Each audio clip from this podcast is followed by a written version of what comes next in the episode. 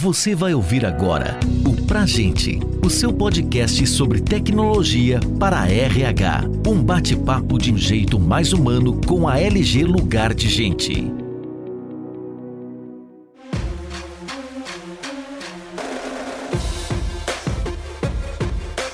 Pessoal, tá no ar mais um episódio do podcast Pra Gente. Eu sou o Danilo Camapum, gerente de Gente e Gestão na LG Lugar de Gente, e hoje nós vamos receber a Thaisa Costa, que é sócia-diretora na Clave Consultoria. Bem-vinda, Thaisa. Olá, pessoal, tudo bem? Começar aí me apresentando, né? Eu sou a Thaisa, trabalho aqui na Clave há mais de 15 anos, sempre apoiando a empresa diferentes segmentos, diferentes portes, mas muito focado na tomada de decisão assertiva sobre pessoas. Queria contar para vocês também, rapidamente, um pouquinho sobre a Clave, né? Somos uma empresa de tecnologia consultiva, a gente está há mais de 30 anos aí no mercado, sempre oferecendo soluções de inteligência e mapeamento e desenvolvimento de talentos. Então, aí colocando todo o nosso know-how de 30 anos de experiência através de algoritmos e soluções para a gente poder, de fato, democratizar a inteligência em mapeamento e desenvolvimento. Vai ser um prazer enorme para mim estar aqui podendo compartilhar essa experiência junto com vocês e junto com o Danilo. Obrigado, Thaís. Ficou claro agora que a gente está com a pessoa certa para falar de desempenho, né? No final do ano, aí, mais especificamente no último bimestre, geralmente é marcado pela realização dos processos aí de gestão de desempenho, né? Então, hoje o nosso bate-papo vai ser direcionado justamente para as estratégias que os líderes têm que trabalhar e que indicadores são mais utilizados aí, são mais úteis para o desenvolvimento dos colaboradores e da companhia. Um dado que nós temos aqui, levantado pela Harvard Business Review, buscou mostrar o potencial para o sucesso organizacional através da combinação entre engajamento, performance e desenvolvimento de pessoas. E trouxe que 75% dos entrevistados concordaram que os colaboradores engajados têm melhor performance no trabalho. Só que só 16% percebem que seus funcionários possuem essas características combinadas. Inclusive, uma das conclusões da pesquisa foi de que é preciso repensar os objetivos da realização de gestão de desempenho na companhia. Para quem tivesse interesse, interesse, o link da pesquisa está na descrição do episódio, tá, galera? Então, considerando esse contexto e a sua experiência na Clave, você poderia falar para a gente um pouco do que você tem visto de novidades nesse processo dentro das companhias? Quais estratégias o pessoal tem implementado que a gestão de desempenho realmente agregue valor ao negócio e à experiência do colaborador? Não, maravilha. Acho que eu tenho algumas experiências aí de ter acompanhado alguns clientes no processo de evolução do modelo de avaliação de desempenho, né? É um modelo que, de fato, né, dentro dos processos de RH, é um modelo que vem se deteriorando ao longo dos anos. Então, as empresas, de fato, digitalizaram há bastante tempo a avaliação de desempenho, mas esquecem, às vezes, de fazer revisões com que essa avaliação de desempenho, de fato, acompanhe a evolução estratégica dos negócios. Então, é muito importante, né, que essa avaliação de desempenho ela seja tangível, ela seja vivencial, ela seja representada no dia a dia através das ações, onde um gestor consiga mensurar de fato e o colaborador consiga entender, né, por que, que ele está sendo avaliado por aquilo e qual o impacto dessa avaliação tem com a questão de estratégia e direcionadores culturais do negócio, né? Então, muitas empresas trabalham avaliações de desempenho baseadas nas suas competências, né, a forma como a pessoa encontra o resultado, mas eu sempre gosto de trazer assim que difícil é fazer o simples, né? Fazer o simples não necessariamente é você ser simplista, é você ser efetivo dentro dessa avaliação. E aí a pergunta de reflexão que eu sempre trago no diagnóstico dos clientes é: essa avaliação de desempenho da sua empresa reflete os indicadores, né? Onde a cultura quer chegar, a estratégia do negócio, você estava conseguindo avaliar os seus colaboradores para acelerar a curva deles de desenvolvimento para os objetivos da empresa. E aí eu queria compartilhar aí rapidamente com vocês um exemplo, um case real que eu vivenciei dentro de um cliente assim recentemente onde a gente participou aí de um trabalho, a gente conduziu um trabalho de mapeamento de talentos em potencial em toda a liderança, né? Todo o time de liderados, todos esses participantes, eles tinham uma avaliação de desempenho e recebiam mérito por superar as expectativas. Então, se você de fato olhasse exclusivamente a avaliação de desempenho dos profissionais, a visão é que eram excelentes líderes, né? Mas a empresa, ela tinha sérios problemas com relação à formação de sucessores, com relação a líderes que não geravam resultados através de pessoas. E aí, quando a gente foi analisar os indicadores né, de desempenho, então, como que esses profissionais estavam sendo avaliados e quais eram os indicadores que eles, de fato, mensuravam no desempenho de cada um deles, a gente viu que não refletia a nova cultura da empresa, onde formar líderes e sucessores seria essencial para um negócio que estava em crescimento exponencial. E está aí um exemplo um pouquinho do que a gente vê, inclusive, de falta de alinhamento estratégico entre a avaliação de desempenho e as estratégias dos negócios. Você sabe que ouvindo você falar, Thaisa, eu me lembro muito da experiência aqui dentro da própria LG, né? E o quanto esse momento de construir a avaliação de desempenho, ele é muito estratégico para que você faça com que a cultura da organização seja promovida, né, entre as pessoas dentro da companhia. Então é um momento em que quando eu vou construir as competências, os indicadores, é, eu vou entregar isso para os colaboradores, eu tenho que partir de um diagnóstico da cultura realmente, né? De como é a nossa maneira de funcionar, quais são os nossos objetivos, aonde a gente quer chegar e como que se faz para chegar até lá. Porque eu vou trazer parâmetro, né, para os líderes, para os colaboradores, para as equipes desses líderes, para que eles possam então performar dentro do que a cultura da companhia entende como a melhor performance, a melhor entrega, os melhores resultados, as melhores maneiras de se entregar esse resultado, né? Exatamente, perfeito. E esse link, né, que a gente está colocando aqui, parece ser muito simples, mas na prática a gente vê processos de RH desconectados. Então, aqui não adianta só a gente digitalizar o processo, mas isso precisa vir numa esteira de coerência estratégica aí dentro do negócio, né? Tem que fazer sentido, né? É, eu, eu, vejo muito isso, assim, porque por vezes a gente foca no processo, né? E aí traz, de repente, uma avaliação de competências ou de desempenho que é mais pesada, que tem muitas informações e que no processo ali do diálogo com o gestor pode acabar até saturando. Então, quando você traz simples, para mim me traz também essa reflexão de que ao simplificar de maneira estratégica, objetiva, casado com a cultura, eu vou permitir com que aquele momento ali de diálogo, né, que é o feedback que vem durante uma avaliação de desempenho, seja efetivo para a transformação e ele de fato entre, né, no dia a dia, na rotina aí de liderar liderados e líderes, né? Fazendo com que, de fato, haja um resultado em cima daquela ferramenta. Exatamente isso. Em muitos casos, nem mesmo quem construiu a competência ou indicador entende exatamente o que se espera daquilo, né? E toda vez que a gente não entende muito bem o que esperam de nós, o que querem em termos de direcionamento, isso tende a fazer com que as pessoas percam a energia, percam o foco da energia nesse direcionamento estratégico do negócio, né? Pensando nesse processo que a gente acaba de discutir, como ele pode ser estratégico e importante para a companhia, juntando com o fato de que hoje a tecnologia nos auxilia muito a otimizar esses processos e nos trazer tempo para investir aí no pensamento das estratégias, né? A gente já entende a gestão de desempenho como uma possibilidade de análise com base em evidências, com avaliação 360, customização de competências e metas, descrições detalhadas de pontos fortes, pontos de melhoria, enfim, tem uma série série de possibilidades, né? E aí, com tudo isso em mão, queria te perguntar como que você vê que os líderes podem mapear e definir os indicadores mais importantes para o seu time e para o desenvolvimento dele? Não, ótimo. Eu acho que vale aqui a gente contextualizar rapidamente um pouco a questão, né, do que que é desempenho, né? Desempenho nada mais é do que um conjunto de resultados e metas que determinado colaborador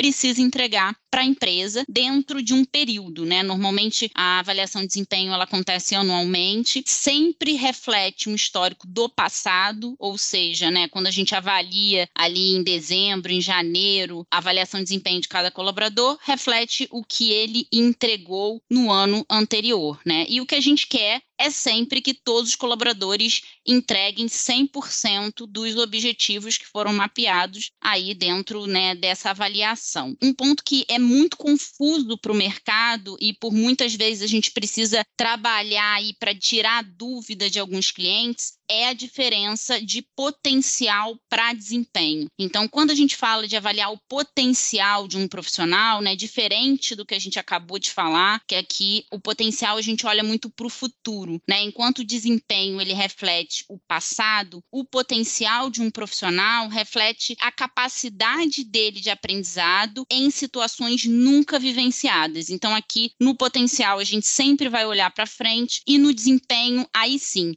né? Como ele olha para o passado, a gente tem evidências baseadas nas entregas do profissional, no que foi registrado por esse gestor ao longo do ano, até dentro do próprio sistema da LG, vocês têm aquele diário de bordo onde o gestor ele consegue fazer registros do que vai acontecendo ao longo do ano. E isso é fundamental para que você tenha consistência na avaliação, você tenha exemplos, né, reais de situações onde esse colaborador ele de fato entregou. Um ponto também bem interessante que eu sempre coloco, né, que superar em uma avaliação de desempenho, como eu trouxe ali o exemplo de um cliente, não garante o crescimento profissional. Então, quando a gente olha no desenvolvimento de pessoas, na construção de indicadores, é importante a gente ter um olhar não somente, né, do passado, mas um olhar também de construção do futuro desse profissional. Mas sim, a avaliação de desempenho aí ela deve ser considerada como um dos indicadores para a promoção dos profissionais, né? Avaliar aí o quanto que o profissional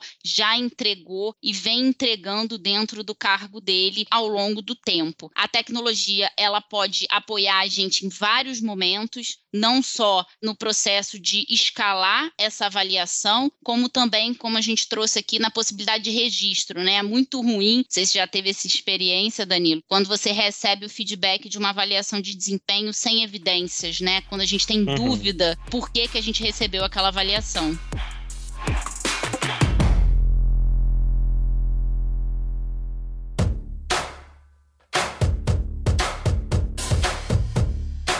A evidência, quando a gente fala e te escutando falar também, assim, ela é muito importante porque ela traz um lugar de objetividade, né? Assim, Exatamente. Eu vejo muito nas companhias e do tempo que a gente está com RH, um erro muito comum que no momento ali do diálogo, o líder trazer a opinião, né? E não trazer a e constatação. E da última semana, né? Às vezes é da última Sim. semana.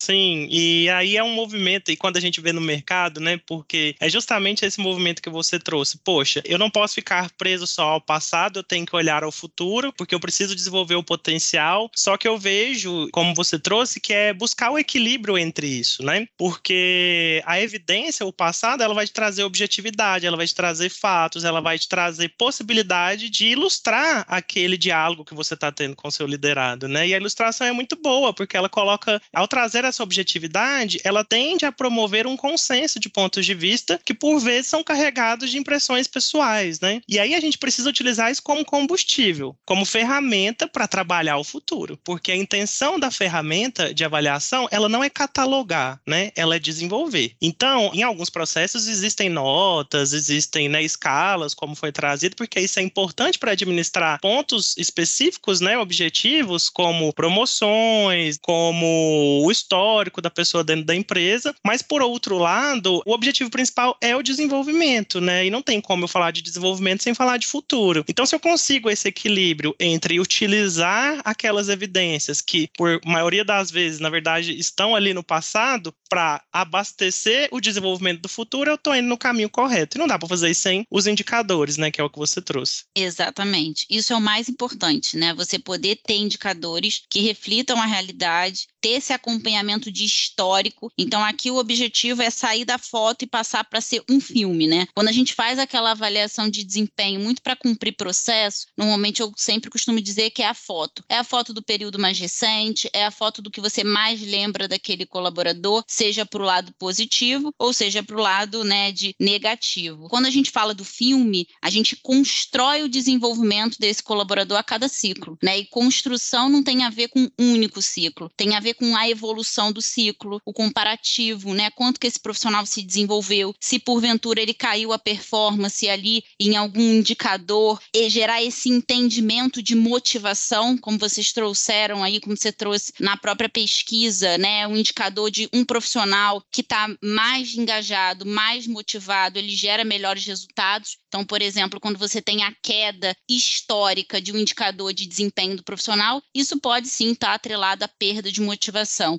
Então, entender a causa raiz desse problema faz com que a gente possa alcançar melhores resultados. Eu adorei esse conceito do filme, nunca tinha ouvido e ele faz todo sentido, assim, é você realmente trilhar uma história, né, assim, e a história ela é composta de momentos diferentes, né, e aí se a gente faz isso com esse empenho e com as ferramentas certas, a gente consegue fazer isso de maneira mais precisa, né, eu adorei esse conceito. Aqui na LG, inclusive, quando a gente olha para esse processo, ele está bem amarrado nesse sentido, né? Quando você fala de simplicidade, eu vejo a gente tem poucas e boas competências. Quando eu falo na perspectiva de competência, né? Então, que denotam a nossa cultura, que são baseados nos nossos valores, e a partir daí eu tenho um momento. Aqui a gente não chama de feedback, até porque a gente não olha só para o back, né? Só para trás, mas a gente chama de a gente se entende. Então, é um momento de diálogo realmente entre líder e liderado, e a gente usa as competências para promover esse diálogo. E a partir desse diálogo, o nosso líder, que passou por uma academia de liderança para desenvolvimento das suas competências de gestão de pessoas, passa então a desenvolver o seu liderado com olhar para o futuro, né? Então, genuinamente, a gente utiliza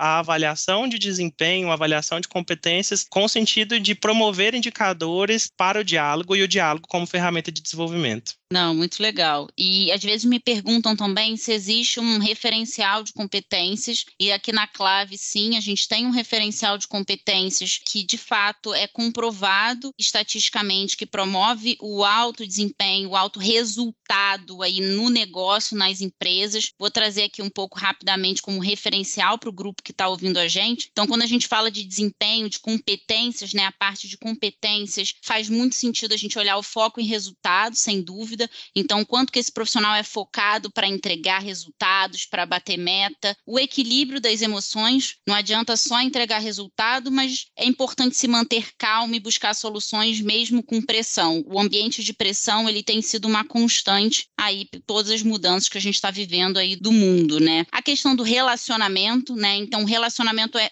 fundamental. Ser um profissional que tenha agilidade com pessoas ou seja, tem facilidade de interagir com pessoas de diferentes níveis hierárquicos, de diferentes grupos. O foco no cliente, hoje o cliente ele está no centro das decisões de todos os negócios, de todos os produtos, né? Não faz mais sentido hoje, por exemplo, eu olhar apenas a concorrência para construir um produto. Eu preciso estar tá com o meu foco no cliente, porque eu preciso atender as solicitações e surpreender positivamente. A questão da curiosidade, a curiosidade é fundamental, principalmente no pilar de potencial. Então, enquanto que um profissional gosta de aprender novas atividades e aplica essa aprendizagem em situações novas, nunca vivenciadas. E o ponto da liderança, né? Então, a questão de o quanto que esse profissional ele motiva a equipe, melhora resultados através de pessoas. E quando eu falo de trazer para avaliação de desempenho a competência de liderança, até entendo, né? Às vezes alguns clientes falam, mas Thaisa, a gente vai estar tá trabalhando aqui, vamos dividir as competências, né? Líderes e não líderes. E eu sempre trago a provocação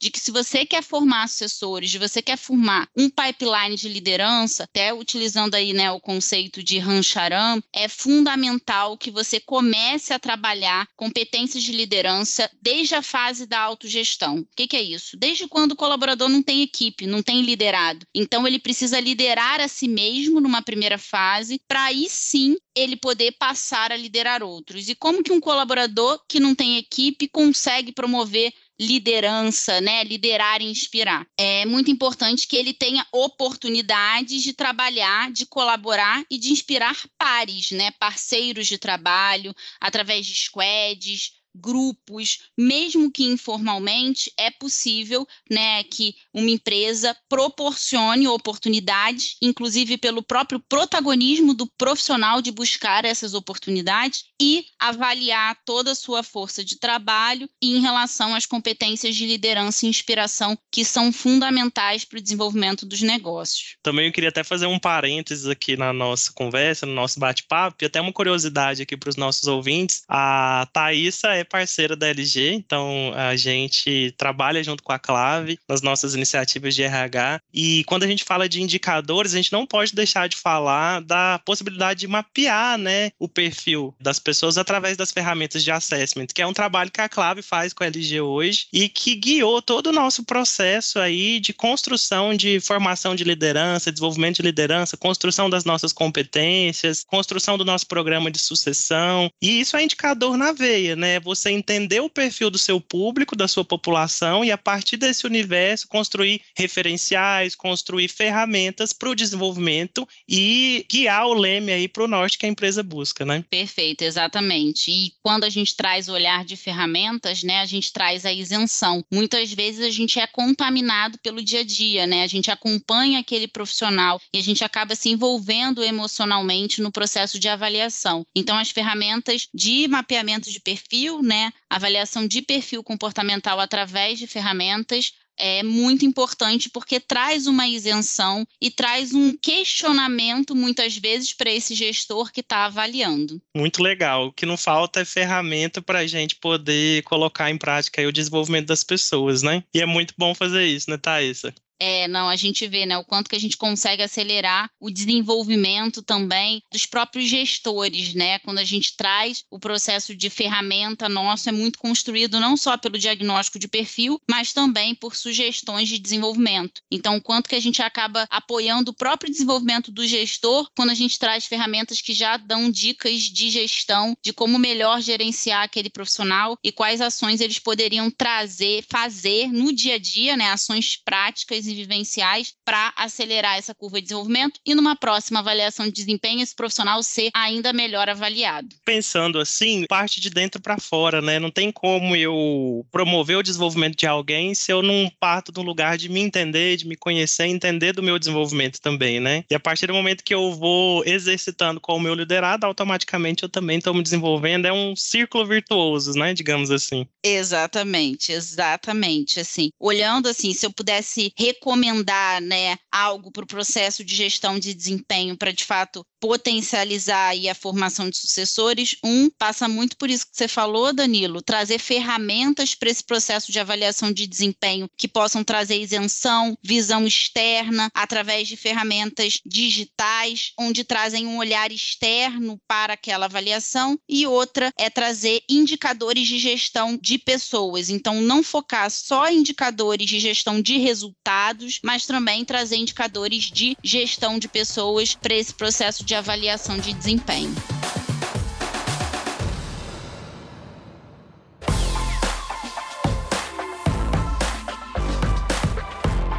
Bom, Thaís, parece que passou rápido, né? Que, como sempre, é muito bom falar de desenvolvimento de pessoas com você e agora dividindo isso com mais gente, né? Então fica melhor ainda. Mas chegou a hora aí da gente encerrar o nosso podcast. Eu queria agradecer a você pela participação, por dividir o seu conhecimento comigo e com todo mundo. Te convidar para sempre que quiser estar aqui conosco batendo esse papo. Agradecer todo mundo que está ouvindo. Queria aí que você desse as suas considerações finais, o seu tchau pro pessoal. Obrigado a vocês pela oportunidade. É sempre um prazer estar em parceria com a LG, construindo soluções, apoiando vocês no desenvolvimento da própria equipe de vocês. Então, queria também sempre estar à disposição para podermos fazer essas trocas e me colocar também à disposição das pessoas que estão ouvindo, ouvindo você, nos ouvindo aqui nesse momento. Qualquer dúvida que tenham, qualquer interesse, troca, é sempre muito bom falar daquilo que a gente gosta, né? Então, falar daquilo que a gente gosta sempre dá muito prazer e muita motivação. Então, me coloco aí à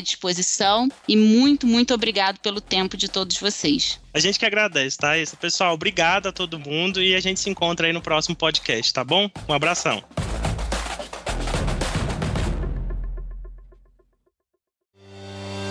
Você ouviu o Pra Gente, o seu podcast sobre tecnologia para RH. Saiba mais sobre a LG Lugar de Gente e confira outros conteúdos como esse em lg.com.br.